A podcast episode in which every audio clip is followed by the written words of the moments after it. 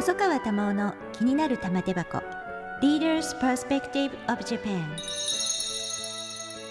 この番組は私細川珠緒が各分野のリーダーと話題のテーマを取り上げて日本のあるべき姿を世界に発信します。ここでしか聞けない話が玉手箱に満載です。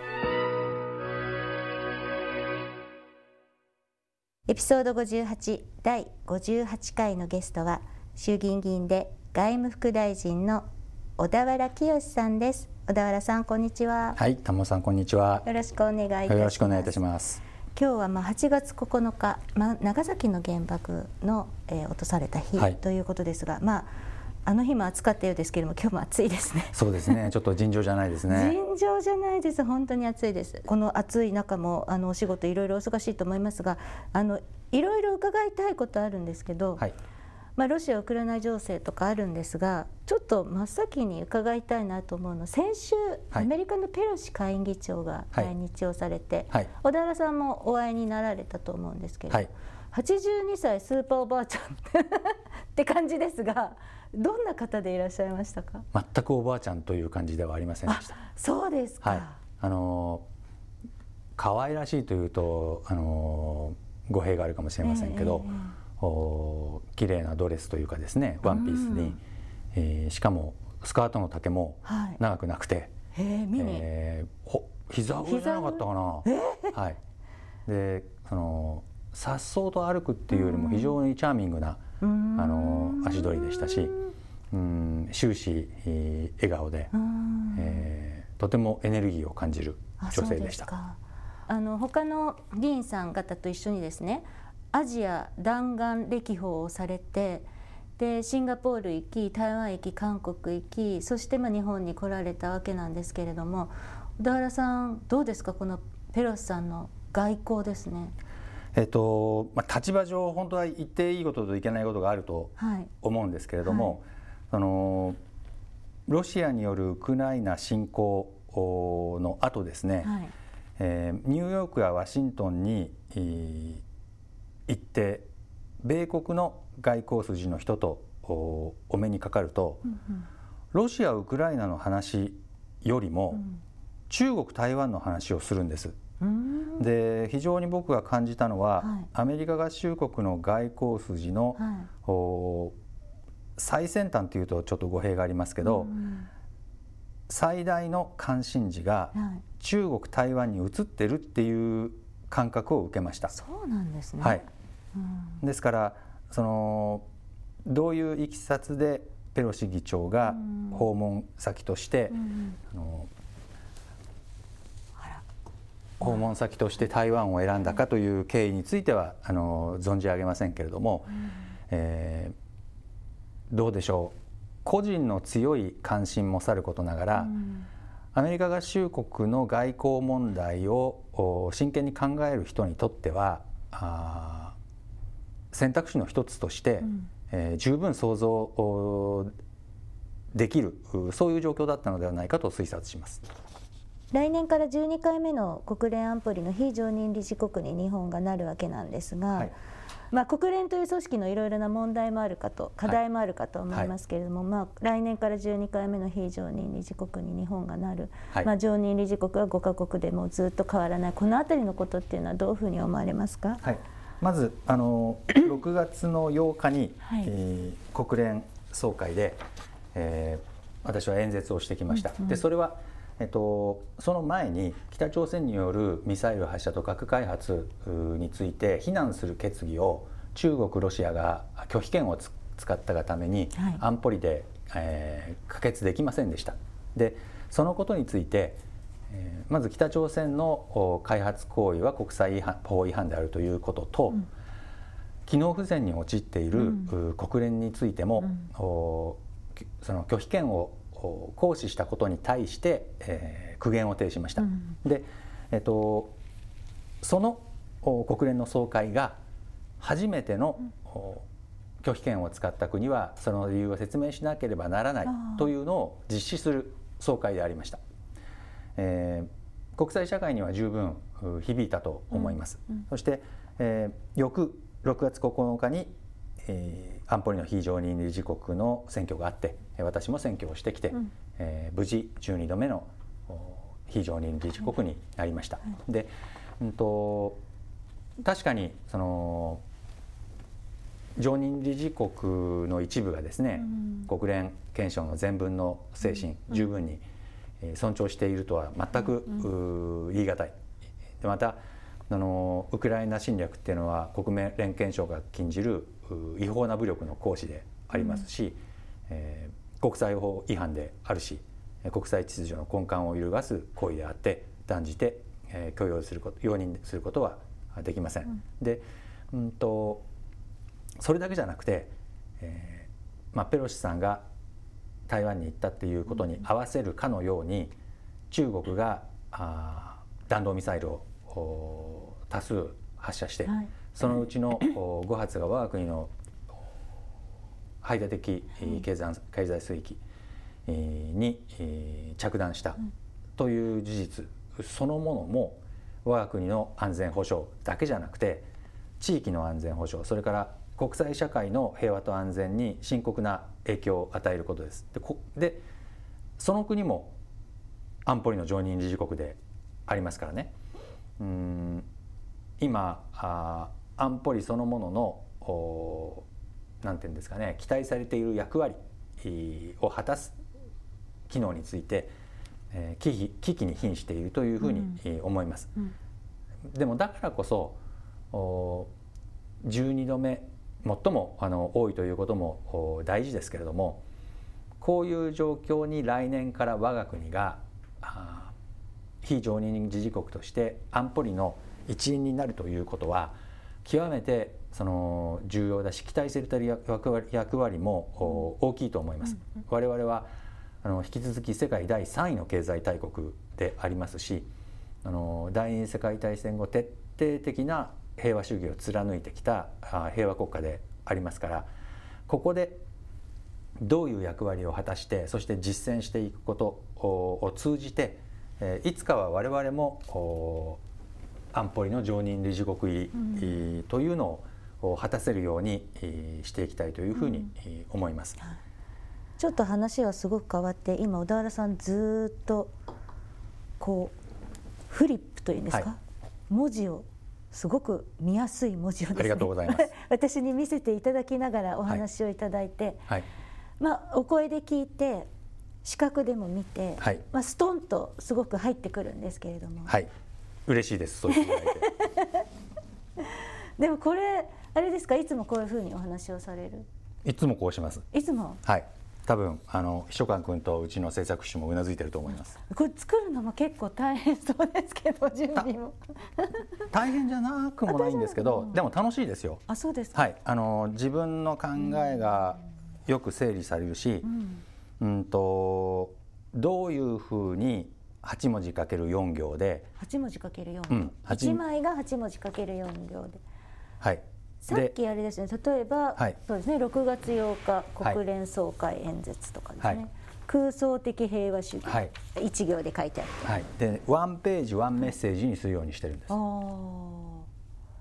ると見た人があはい、その映画の字幕見たみたいな感じでうんうん。喋ってることと同じこと言ってるんですけど、うんうん。あの多分記憶にも残るし、ん。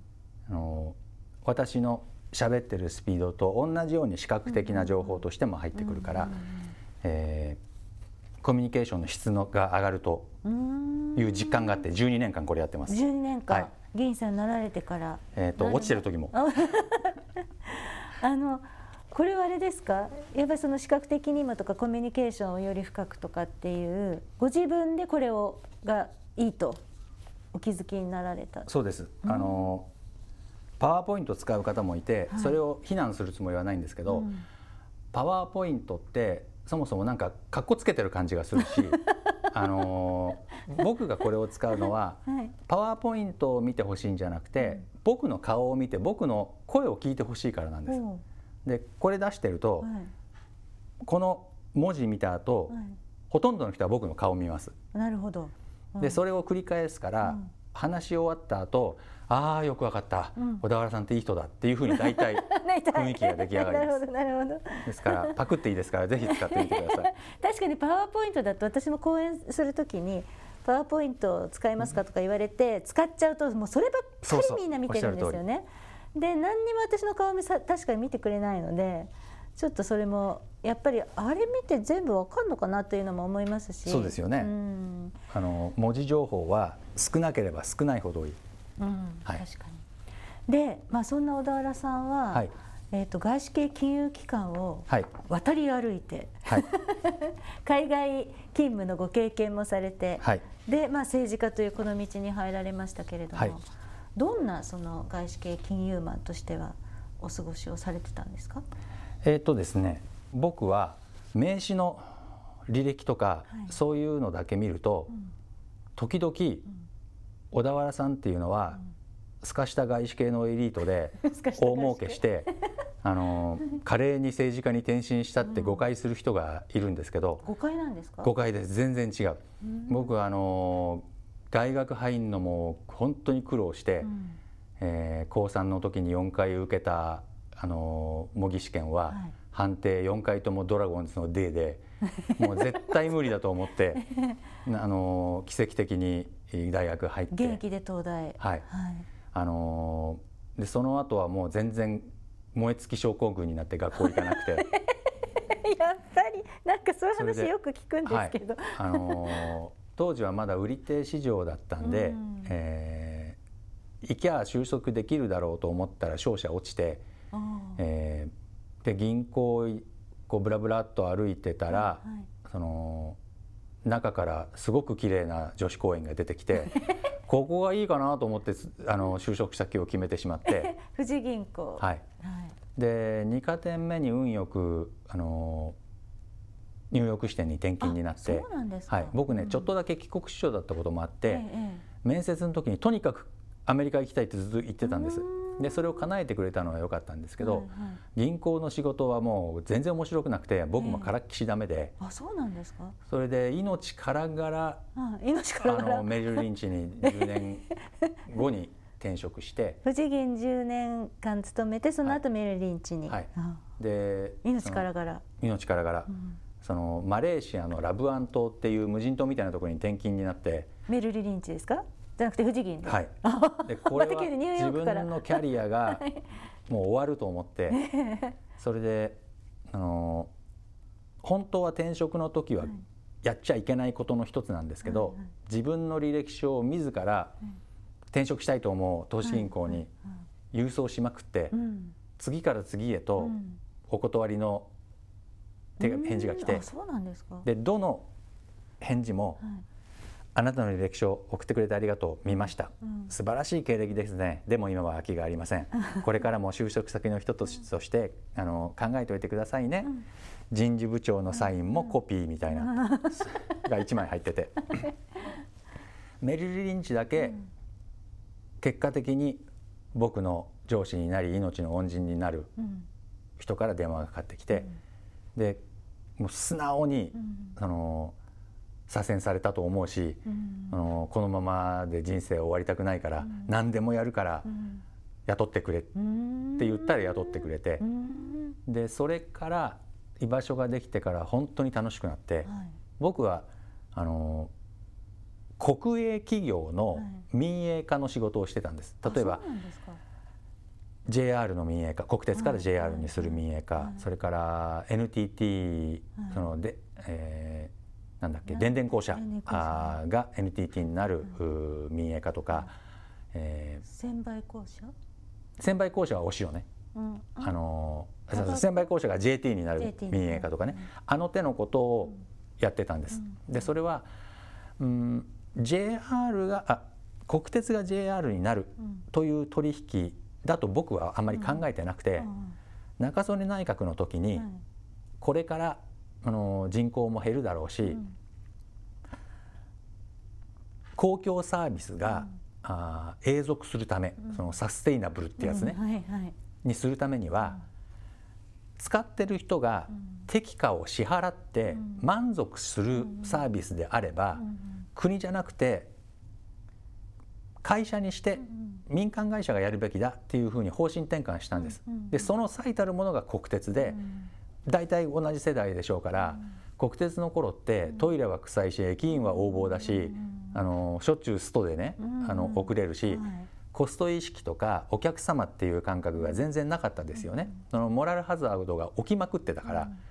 だけどあの国が持っている株式をまずその株式会社化してでその株式を世界中の投資家に売る、そのうちの一旦その株を全額当時僕ゴールドマン・サックスにいたんだけどゴールドマン・サックスが100で買います。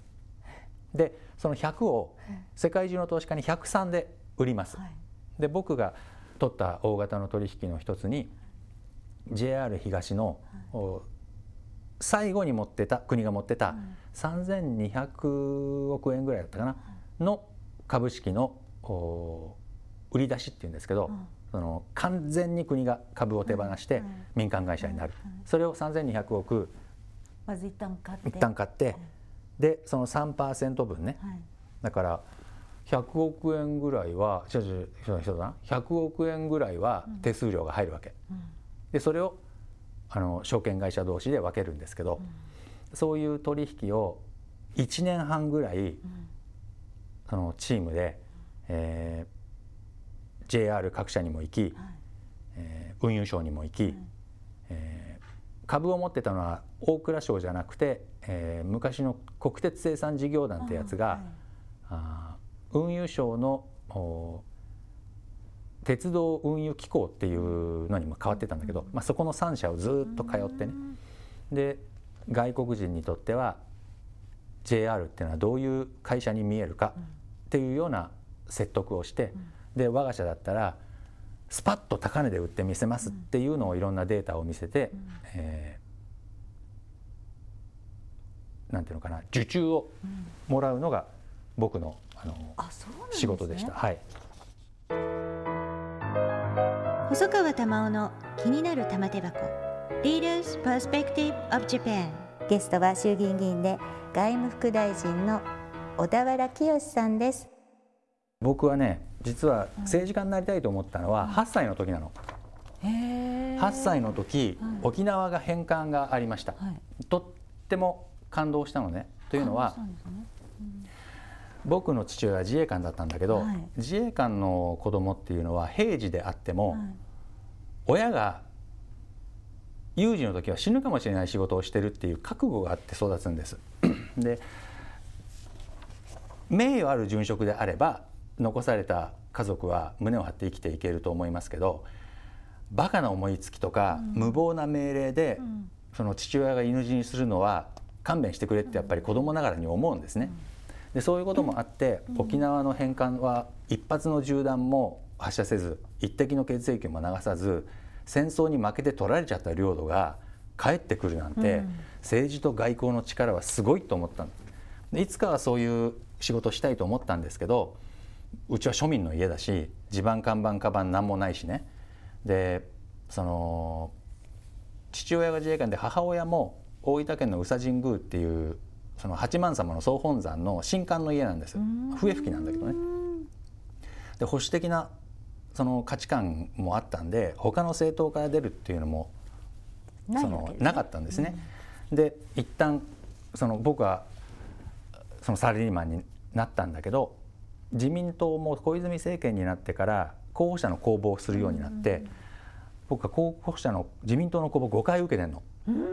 そうなんですか。で4回目に、はい、あの参議院の選挙を大分で12年前に出てでその時は負けて、うん、えー、3年間無職無収入で浪人をして、うん、で東京でも初めて公募があるっていうんで、応募してたんだけど、うん、10年前にこれ本当はお船来るんだけど東京都連から電話かかってきて、はい、小田原さん東京21区はまだ候補者決まんないんだけどやる気ありますか?」って言われて東京21区っていうと今自民党に入ってくれてるけどめちゃくちゃ強い人が出てて、はいはい、負け知らずだったからね。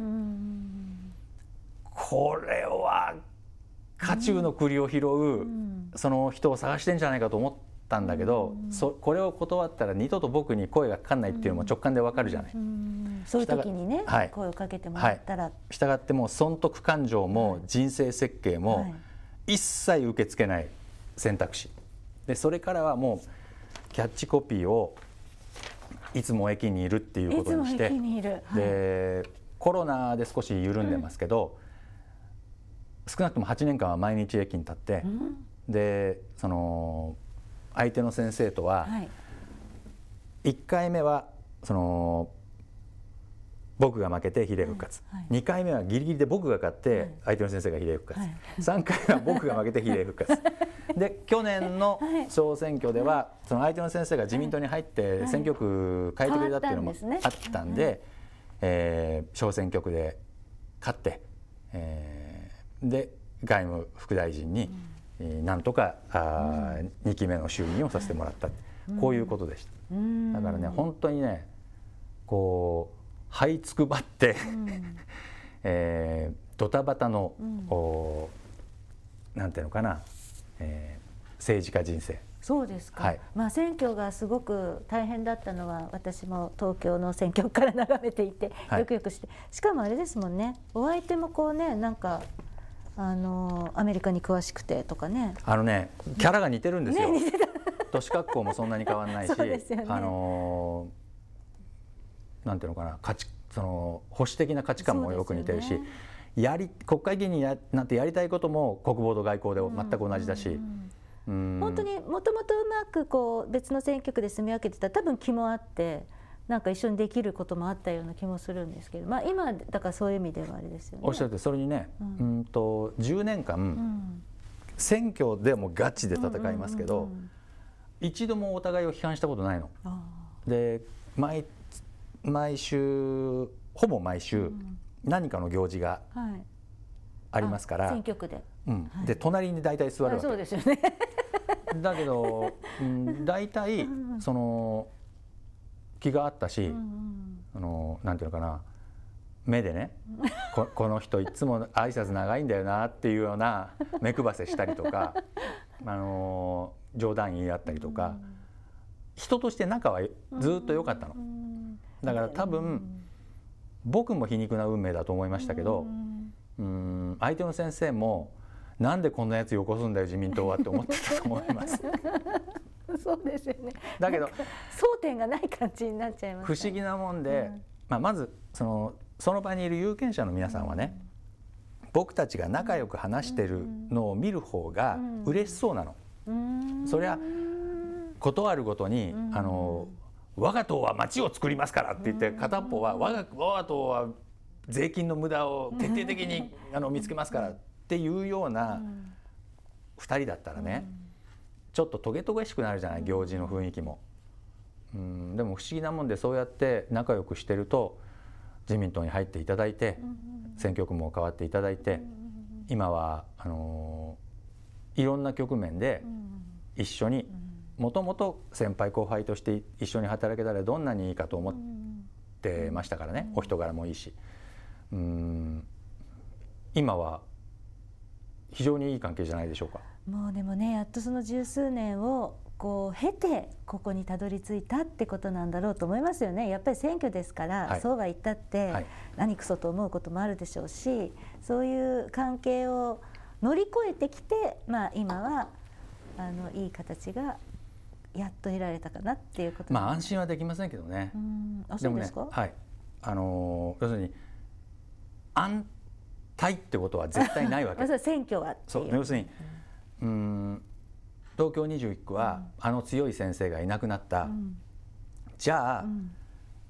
野党の東京のはい。すっごい強い女性をここに入れようかとかさ 何でもまあ考えますよね何でも考えられるから、うん。あのー全く油断はできないんです、うん。でももうそれはしょうがない。慣れました、あなりました、はい、まあやっぱり政治家ってそこが本当に大変なとこですよね。選挙で得る選挙で勝ってくるっていうことは理想だけではできないこともあるでしょうしでも理想は捨ててはいけないし。おっしゃる通りです。うん。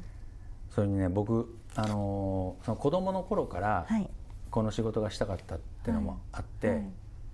あのー中学2年の時はもう毎週細川龍玄先生と藤原あそうですか。あの、はい。そ光達先生の時事放談は毎週見てた、ありがとうございます。あと竹村健一先生の番組も見てたし、あのお父様が、はい。あのコメンテーターしてるはい。番組も、おずっと拝見してました。ありがとうございます。お騒がせで。すいません。あの 僕は元気のいいお父様しか画面で見たことがないから、はい。はい。その最後失明されて、玉尾さんがそのコミュニケーションをね、はい。えー支えてられたっていうのをあの知った時はもう胸が痛んでああのベストファーザー賞も取られた素敵なお父様でいらっしゃったからね。あのなというのもあって僕は今日玉尾さんに会えるのを楽しーみにしておりました。あーありがとうございますまあでも父も本当に最後まで、まあ、体は弱りましたけれども頭はクリアでちょうど自民党が野党に下るはあの鳩山政権できる直前に亡くなった選挙中亡くなったんですけれどもやっぱり最後まで日本を思いやっぱり日本が、まあ、あの当時やっぱり自民党のいろんなおごりとか、いろんなことがあったので、はい。一回きちんと反省してで、まあ、そうは野党と言ったってやっぱり日本の国のために働くわけだから、はい。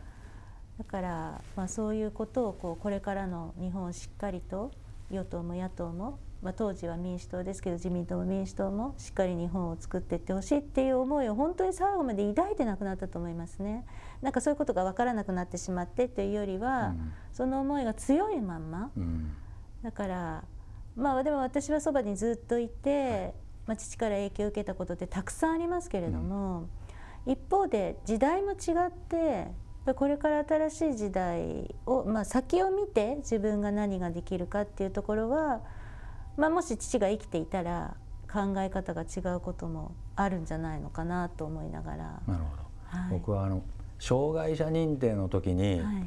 そのわざと実際の障害よりも軽いようにおっしゃったっていうあのをー介護認定ですね。そうそうもそう見え張まったちゃうんで。見え張っちゃうんで。あまりに高潔すぎるのもいやいやいや見え張って見え張ってできないのにできるとか言っちゃうわけですよ。割とお年寄りにありがちなことみたいなんで,、そうすか。そうすると家族は嘘ふ普段できてないじゃないとか言ってでそのあの軽くなるとやっぱりね困るというかせっかく受けられるサービスがあるんだったらと思うのでちゃんと正直に言うのよって。釘を刺しながら。まあでも私こう今ポッドキャストでやってますけどはい。もともとラジオ日本で20あの6年番組をやってそのうちのあの半分は父と一緒にやってきたので、はい。まあ、その基礎を本当に作ってもらったなと思ってますし、またぜひあの今日に経済のお話せっかく金融財政という思ってたんですけれども、い。ちょっとできなかった、はい。次回はまたじゃいつでもどうぞ。あ8文字はい4行はいのフリップでぜひあの経済を教えていただきたいと、喜んで承知しました、はい、思っています。今日はありがとうございました。ありがとうございました。細川玉緒の気になる玉手箱玉緒細川賞 Leaders Perspective of Japan エピソード58ゲストは衆議院議員で外務副大臣の小田原清さんでした。